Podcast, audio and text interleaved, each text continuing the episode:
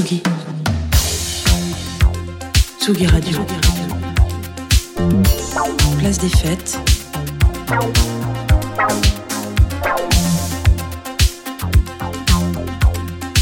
Les chroniques de Tsugi Radio.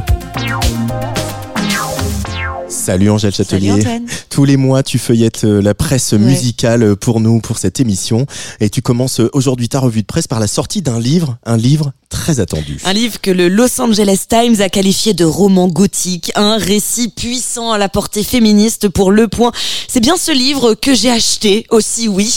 Britney Spears, La femme en moi, mémoire de la pop star, écrite par la pop star.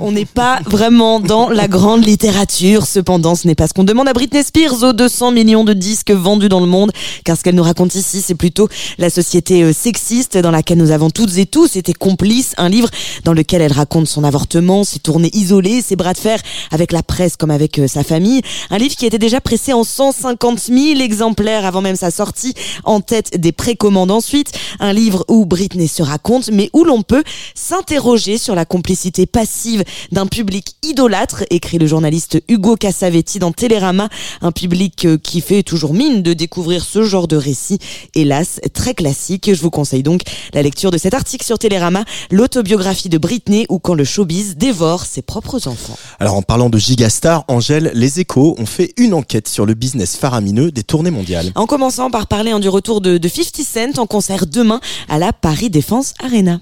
Go, go, go. It's your birthday. Ça danse it's moins que sur Britney là. Hein. 50 Cent qui s'était déclaré en faillite en 2015, rappelle le journal, et qui aurait une fortune désormais estimée à 40 millions de dollars. Et ce n'est pas euh, le seul où les big stars cartonnent avec sa tournée de 56 dates. Renaissance, Beyoncé est devenue l'artiste féminine à la tournée la plus lucrative de l'histoire. Presque 600 millions de dollars de recettes. Que dire de Taylor Swift, hein, dont on parlait dans la précédente revue de presse et que l'on voit partout, qui vaut désormais plus d'un milliard de dollars depuis sa tournée The Eras Tour, qui passera euh, par ailleurs à Paris et à Lyon en mai et juin prochain. Puis allez, un dernier chiffre pour la route, hein, celui de, de Madonna qui a vendu les 600 000 places de ses dates le mois prochain en France en 24 heures. Un business qui maintenant en plus trouve sa place au cinéma.